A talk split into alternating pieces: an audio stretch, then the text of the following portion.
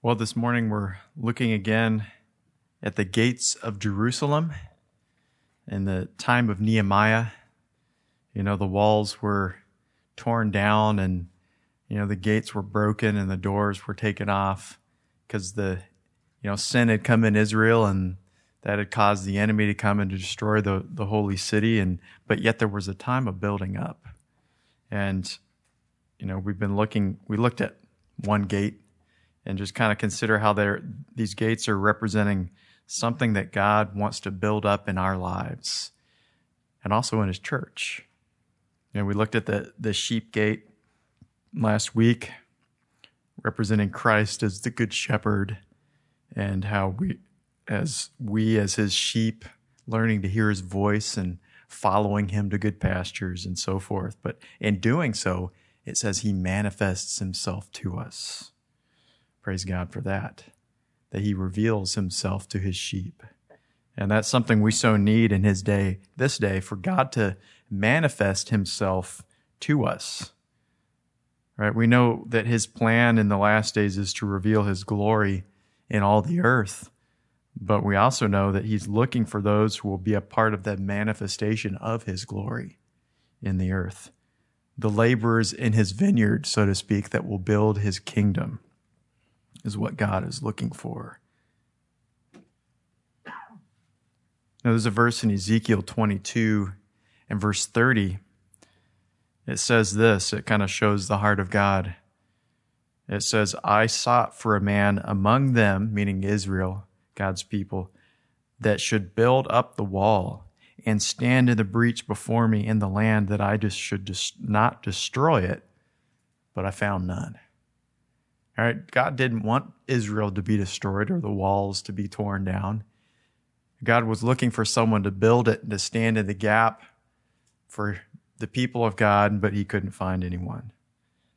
But in these last days, there, God needs his people. He needs those who will build up the gates, close up the openings in the walls so that the enemy no longer has free access to the city.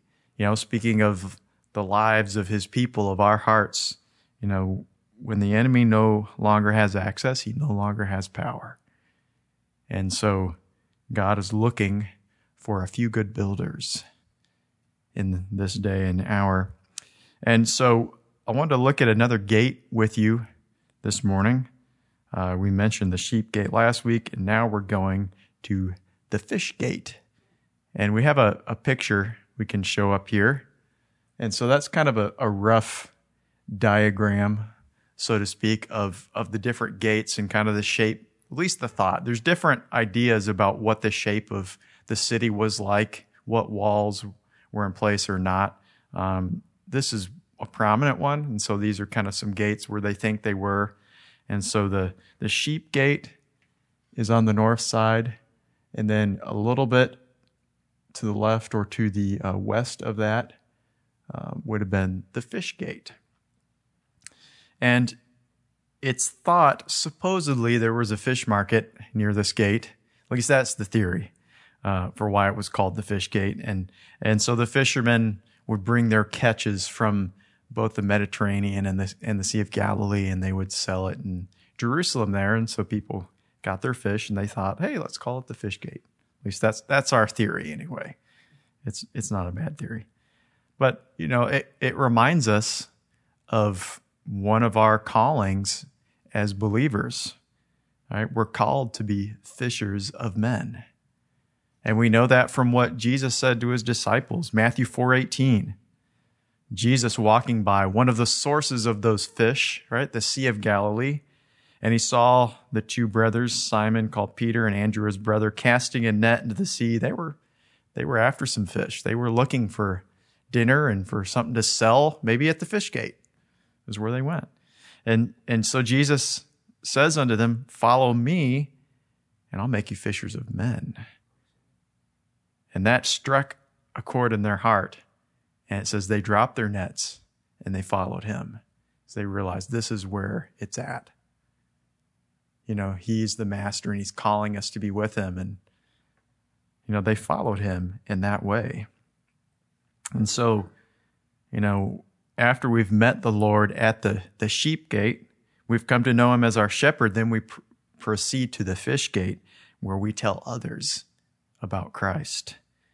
Um, you know, there's it's something interesting though about that order. You can't go to the sheep gate first. It doesn't really work that way. You got to go to, or no, let me, re- let me rephrase that. You can't go to the fish gate first. You got to go to the sheep gate first. Right. And there's a, an important thing. Like many people have tried to, to qualify through doing good things, right? Through good works, but there's no substitute for knowing the good shepherd, for knowing him as our savior and shepherd and having a relationship with the good shepherd. You know, one of the, the most prominent stories that I can think of with this is, you know, kind of reminds us of Charles Wesley, right? He was prominent evangelist and, and leader in the church. And as a young man, he was very religious and pious and he would preach Christ. He even traveled as a missionary from England to America to preach Christ. There was only one problem. He didn't know Christ. He, he himself testified, I, I wasn't saved. I didn't know Christ. I just knew what to preach from the Bible to lead other people to Christ, but he didn't know him himself. And, and along the way, sailing, he saw this group of Moravian Christians who were, they, I mean, they were basically in a revival they they were the group that had a hundred year prayer meeting, you know, and and just they they knew God. They knew what it was like to trust God, and and He saw them, and He was impacted by their life. And they were in the midst of storms on their way over and on you know on the boat, and everyone was scared for their life except those Moravians. They weren't scared at all. They were just praising God, and he. I think someone even asked them, "Is like, are, are you scared to die?" I'm like, "No, we go to die, we go to heaven." They were rejoicing at that thought. And he saw them and he's like, oh man, there's something about them that's different. They have something. You know, and he, he tried to preach and he basically gave up and went back home. Uh, John Wesley, he kind of felt like it was fruitless, that there was something lacking. So he went back home to England and eventually attended a Moravian church where he met Christ and was saved. Then he became a fisher of men because he had met the one who mattered. He went to the sheep gate finally and met Christ. But in one sense, you know, we go to the sheep gate, but then there's the fish gate. Then we share Christ, right? We're called to be a light and a witness uh, of faith in Christ to share that with others. And now there's many things we can do to facilitate that. We can read, we can study and pray and, and so forth. And, you know, it's good. I like reading books on evangelism once in a while. It kind of gets the juices going to, to share and to, you know, different strategies for how to do that and so forth. But, you know, I've found that one thing helps above everything else. And that's just doing it, practicing, telling people about Jesus, um, you know, stepping out in faith. Although sometimes I don't feel like I'm very good at it, but yet doing it is what makes us better fishermen, right? I mean, you can think about it. Someone could like watch videos and, and read books and do all that. But if we've never cast a line in the water, we can't really call ourselves a fisherman or fisherwoman. It takes experience. It takes knowing how the fish strike and what time of day is the best. And we just got to do it. Someone once said this, I thought was pretty, pretty true. Someone once said, God can use any words that we say to witness to people, no matter how clumsy or, you know, simple. God can use those words. The only thing he can't use is our silence. Isn't that so true? God can use it just, you know, even if we just say, Jesus save me, he can save you. God can use those words. In fact, I was thinking of a story, and I was actually talking with Sarah. We couldn't f- remember the exact details or what book, where it was in the book, but I didn't have a chance to look it up. But it's a story about Corrie ten Boom. She was the Dutch lady who survived concentration camp in World War II, but really she was an evangelist and traveled the whole world. And one meeting, a lady came up to her. Um, you know, she she thought she was good and so forth, and um, you know didn't she, she kind of thought many roads lead to, to heaven and, and that kind of thing. But Corrie just shared one parting thought, basically a simple message. And I can't, I'm probably getting this totally wrong, but that's not the point. She just basically shared this super, really simple phrase. It was based on a scripture, but let's just say she said something like, Jesus is the only way to heaven. That, that wasn't the exact phrase, but I'm going to have to look that up later. But she just shared this very simple phrase. And then this lady left. And a year later, this lady, she met this lady again in another another service, and this time the lady said, "I'm saved. I met Jesus." And so she asked her, "What? Well, what happened?" And and this lady said, "That phrase you told me, I could not get it out of my head. That simple phrase, Jesus, is the only way to heaven." that just it was as if it just pounded and resonated in her heart no matter what she did she couldn't get away from that and finally she yielded to god and she met the savior and you know it doesn't matter if we don't have great or inspiring words you know sometimes you, you're sharing christ like i totally need to say something more articulate but i you know I, well jesus saves but you know jesus can use those words to to draw someone's heart to impact them. It's just hard, a lot harder for him to use our silence, our lack of it. And so, you know, it's just speaking and planting those seeds of faith. Now, of course, one of the most effective ways to share Christ is simply by sharing our testimony, what Christ has done in our life through us, you know, how he's changed us and what he's done in us.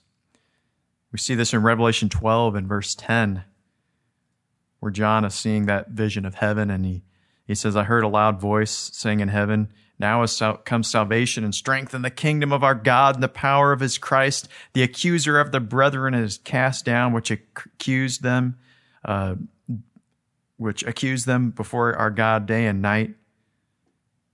I'm looking forward to that day when the accuser can't accuse anymore. He's cast down. Well, how did how did they how did the saints overcome? by the blood of the Lamb. Right? We need the blood applied continually, and, and there's great power in the blood, but it also says, and by the word of their testimony. The word of their testimony. And they love not their lives unto death, right? Three really important things. But when we're considering the power of something, the word of their testimony. All right. Now, I think that you can kind of have a double thing that, you know, that's the testimony of Christ and his power working in us, but yet that has to become our testimony. And we have a testimony of Christ working through us. That becomes something so powerful. It becomes something we can fight with. You know, and so our testimony can be powerful if we're following God and obeying Him and so forth. Because, you know, people can argue doctrine and religious theory and have an answer for everything that we say about the Bible and, and so forth, but they can't speak against what Christ has done in us. All right? They can't argue that when we say, Jesus did this in me. There's nothing they can say. You know, Wesley was a very intelligent man. He graduated from Oxford. Um, he knew Greek, Hebrew, and Latin, right? And so he knew it all. If you tried to argue theology with you. I don't know if you get that far, but when he saw those Moravians who were not necessarily educated people, they were kind of peasants from Germany who loved the Lord and they gave themselves to, to follow God and be missionaries and they were going to the, to America. And he saw them and he, he saw in their life, in their testimony, something he didn't have. And that was more powerful than any, any necessarily theological argument they could have had with him. And that is ultimately what we want people to understand how knowing Christ personally can change us for eternity. And that's all we have to share with people in or the essence. And so we need to make that our practice something that's continual. In fact, we actually see this is one of the few gates we see a bit of a warning uh, associated with this in Nehemiah 3 and verse 5 it says, and next unto them the Teco, I don't know if I'm saying that right, Tekoites, repaired, But the nobles put not their necks to the work of the Lord. That's associated with the fish gate. The nobles did not put the work in. Right. And this is the only gate where this is brought out. And I think God's kind of using this to illustrate a purpose. He's looking for laborers. He's seeking those who will labor, who will be a testimony and a light and a witness. Not a light with the bushel put on it, but a light like a city set on a hill that many can see. Like Paul said, I'm not afraid of the gospel of Christ. I'm not, or I'm not ashamed of the gospel of Christ. It wasn't that he was, wasn't ashamed to read it. He wasn't ashamed to testify and to tell people about that. Luke 10 and verse 2, I've alluded to this verse. He said, uh, Therefore, Jesus said unto them, The harvest truly is great, but the laborers are few. Pray therefore the Lord of the harvest that he would send forth laborers into the harvest. That's the whole key for the day we're living in. You know, we, we it's not bad to pray for revival. Lord, we need revival. But here the Lord is saying, but pray for laborers to work in that revival. And so, you know, we can pray with this, Lord, help me to be one of your laborers. That we can, you know, practice in that the fish gate you know, we can pray, Lord, send me people to share with. Lord, give me opportunities to plant seeds of faith. You know, sometimes in our little circle and you know routine, it sometimes we don't even meet many new people to share the faith with. You know, right? I mean, my wife and I, we work in our office. We go to the grocery store, go home. I might wave to the mail lady once in a while you know but but we can still pray lord bring people in my way i can share with and i can plant seeds and you know that's actually another thought is is sometimes we're like well they didn't respond to that i don't know if that did anything you know we feel like a failure because well no one was converted i didn't lead anyone in the sinner's prayer that's actually kind of a fallacy because in a sense the, all the scripture says is that we are to share we are to plant the seeds of faith and it is god who does the work of transformation. And so we're in obedience as long as we're just planting little seeds. You know, that's what God's calling for. One last thought we have in, you know, in this, the thought of the fish gate.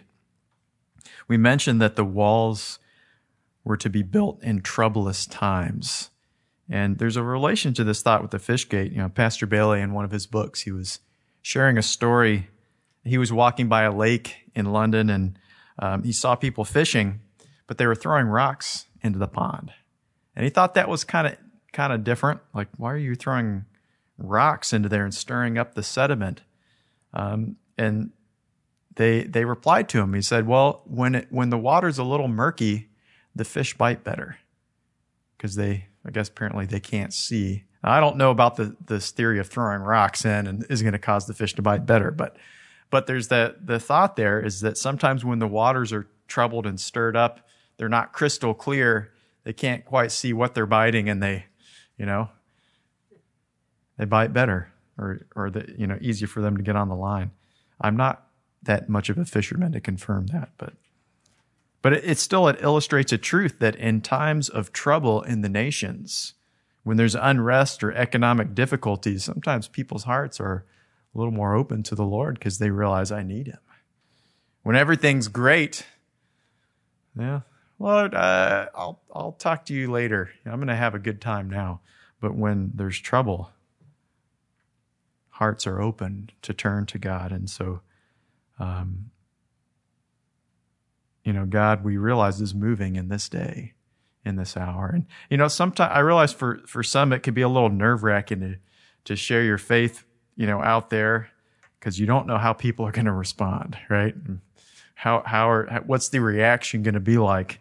I actually just read a poll, and I'm I'm pretty sure it was around ninety percent, um, but but basically they were asking uh, about people talking about faith, religious things, and and the res- this recent poll said that ninety percent of people said they were reluctant to talk about faith because they were afraid of how people would react, just of because of what's going on out there. They think, well, this might not be politically correct. But there's also a truth that in troublous times, people's hearts can be opened, open to for some stability, for an answer, for hope. You know, when we share about the Good Shepherd and the Prince of Peace, it can have a great effect upon them. And so we, we need to build up the fish gate in this day and this hour as the Holy Spirit leads us. I want to just cover one more gate here. The next gate, if we can go back to the, or get to that picture, if we could. The next gate in the series is called the Old Gate. Um, don't ask me why they called this the Old Gate. Maybe it's the oldest gate there. I don't know if that was, uh, you know, it just got the, the name, the Old Gate.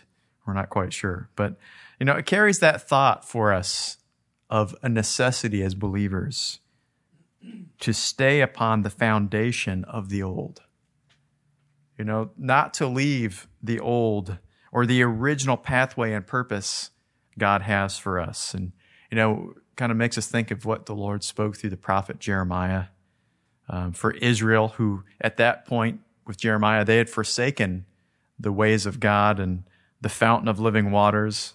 And the Lord spoke through Jeremiah in, in Jeremiah 6 and verse 16. Lord, thus says the thus says the Lord, stand in the old stand in the ways and see and ask for the old paths where is the good way and walk therein, and you will find rest for your souls. Fortunately, Israel said, We will not walk in that way.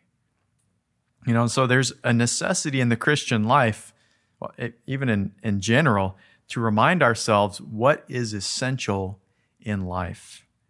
What are the foundational things that I need to make sure I'm always attached to, that we're building upon the solid ground of truth you know, uh, we can refer to Hebrews 6, verses 1 and 2, talks about the foundational things of Christ, right? The doctrines and the truths of repentance and faith and baptisms, of a better resurrection, of eternal judgment, right? Standing before the great white throne of judgment and so forth. And, you know, maybe we can even add to this the foundational concepts of like the moral laws and commandments as well.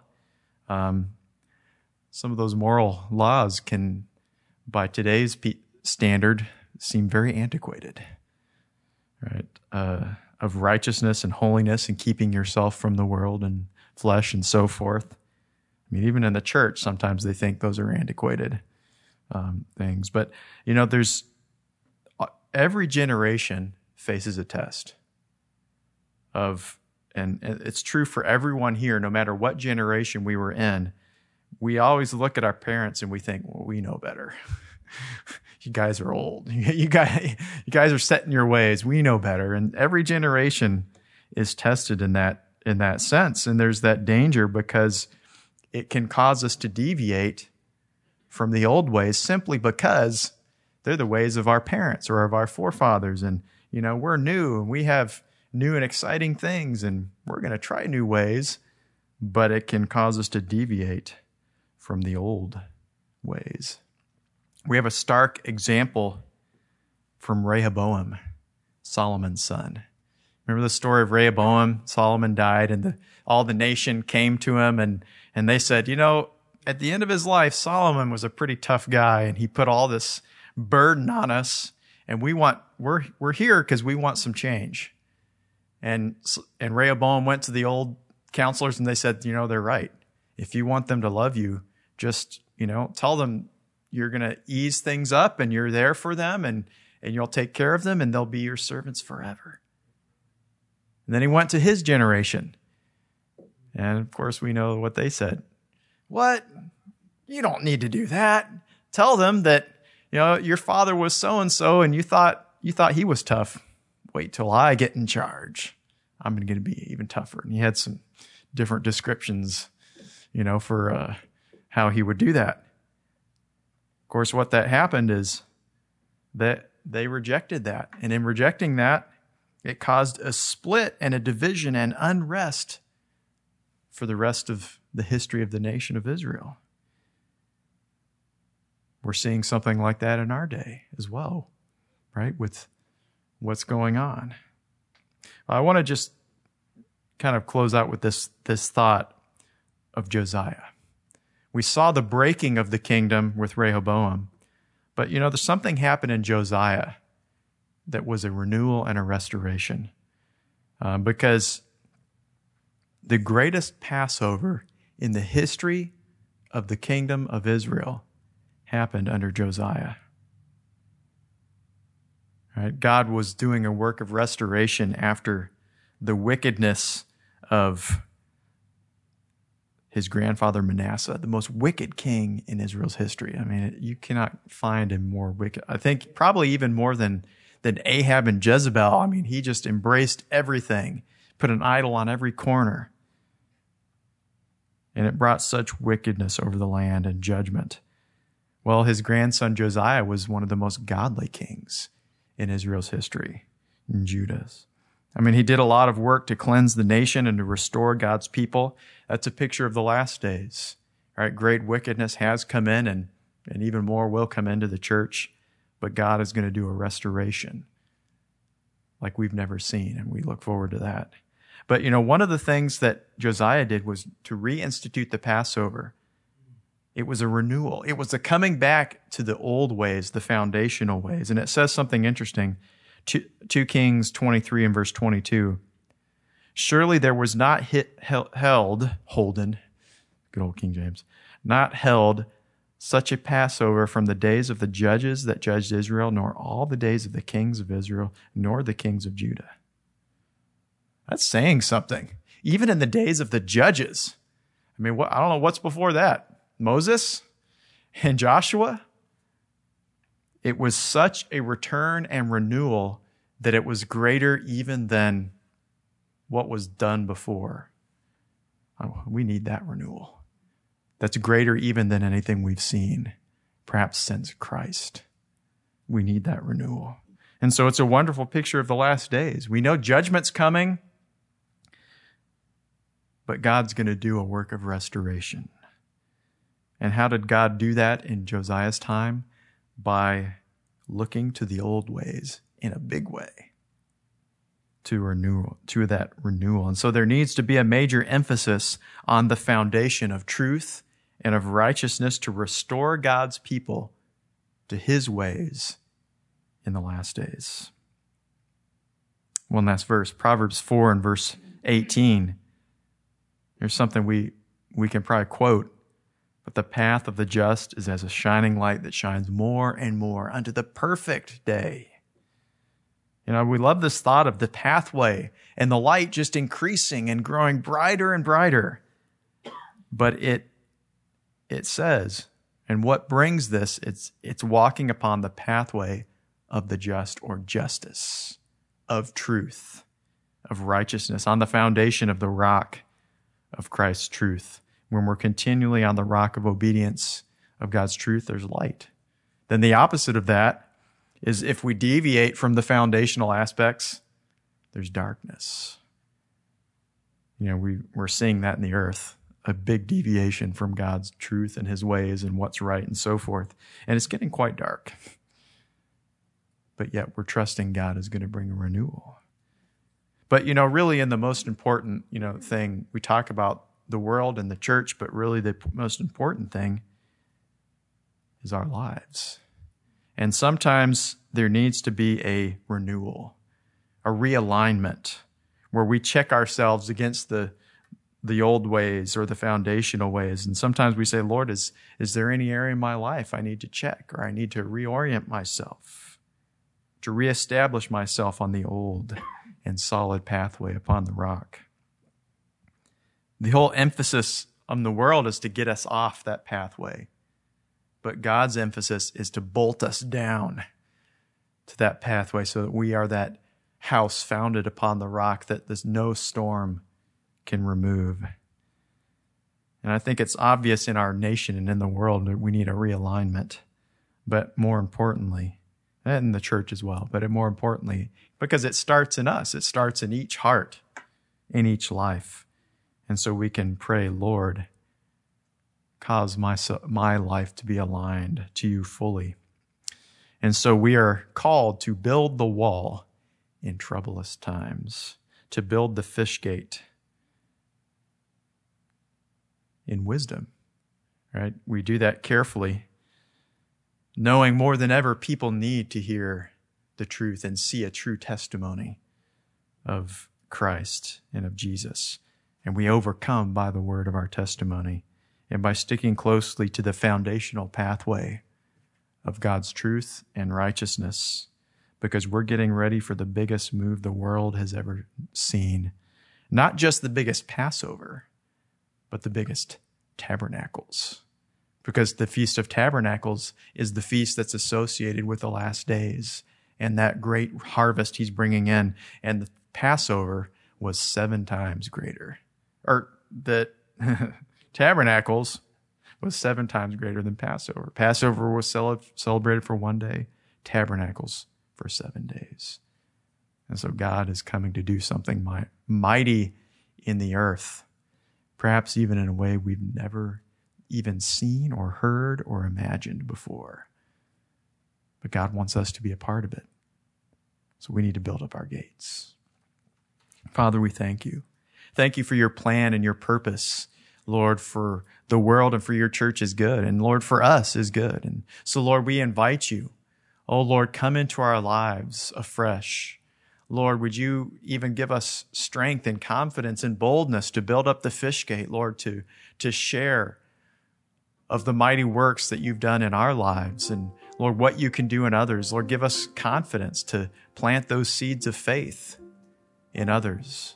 And Lord, would you even just meet with us and show us, Lord, how we can be even, Lord, more securely founded upon the rock in our lives. And we would be walking upon that, that pathway that's sure and right, that we can have that true testimony. Oh, lead us, we pray. We just thank you. We glorify you. Lord, build up your church, build up your gates within us. Oh, Lord, that the King of glory would come in. We thank you, Lord in Jesus' name. Amen. Amen. God bless you.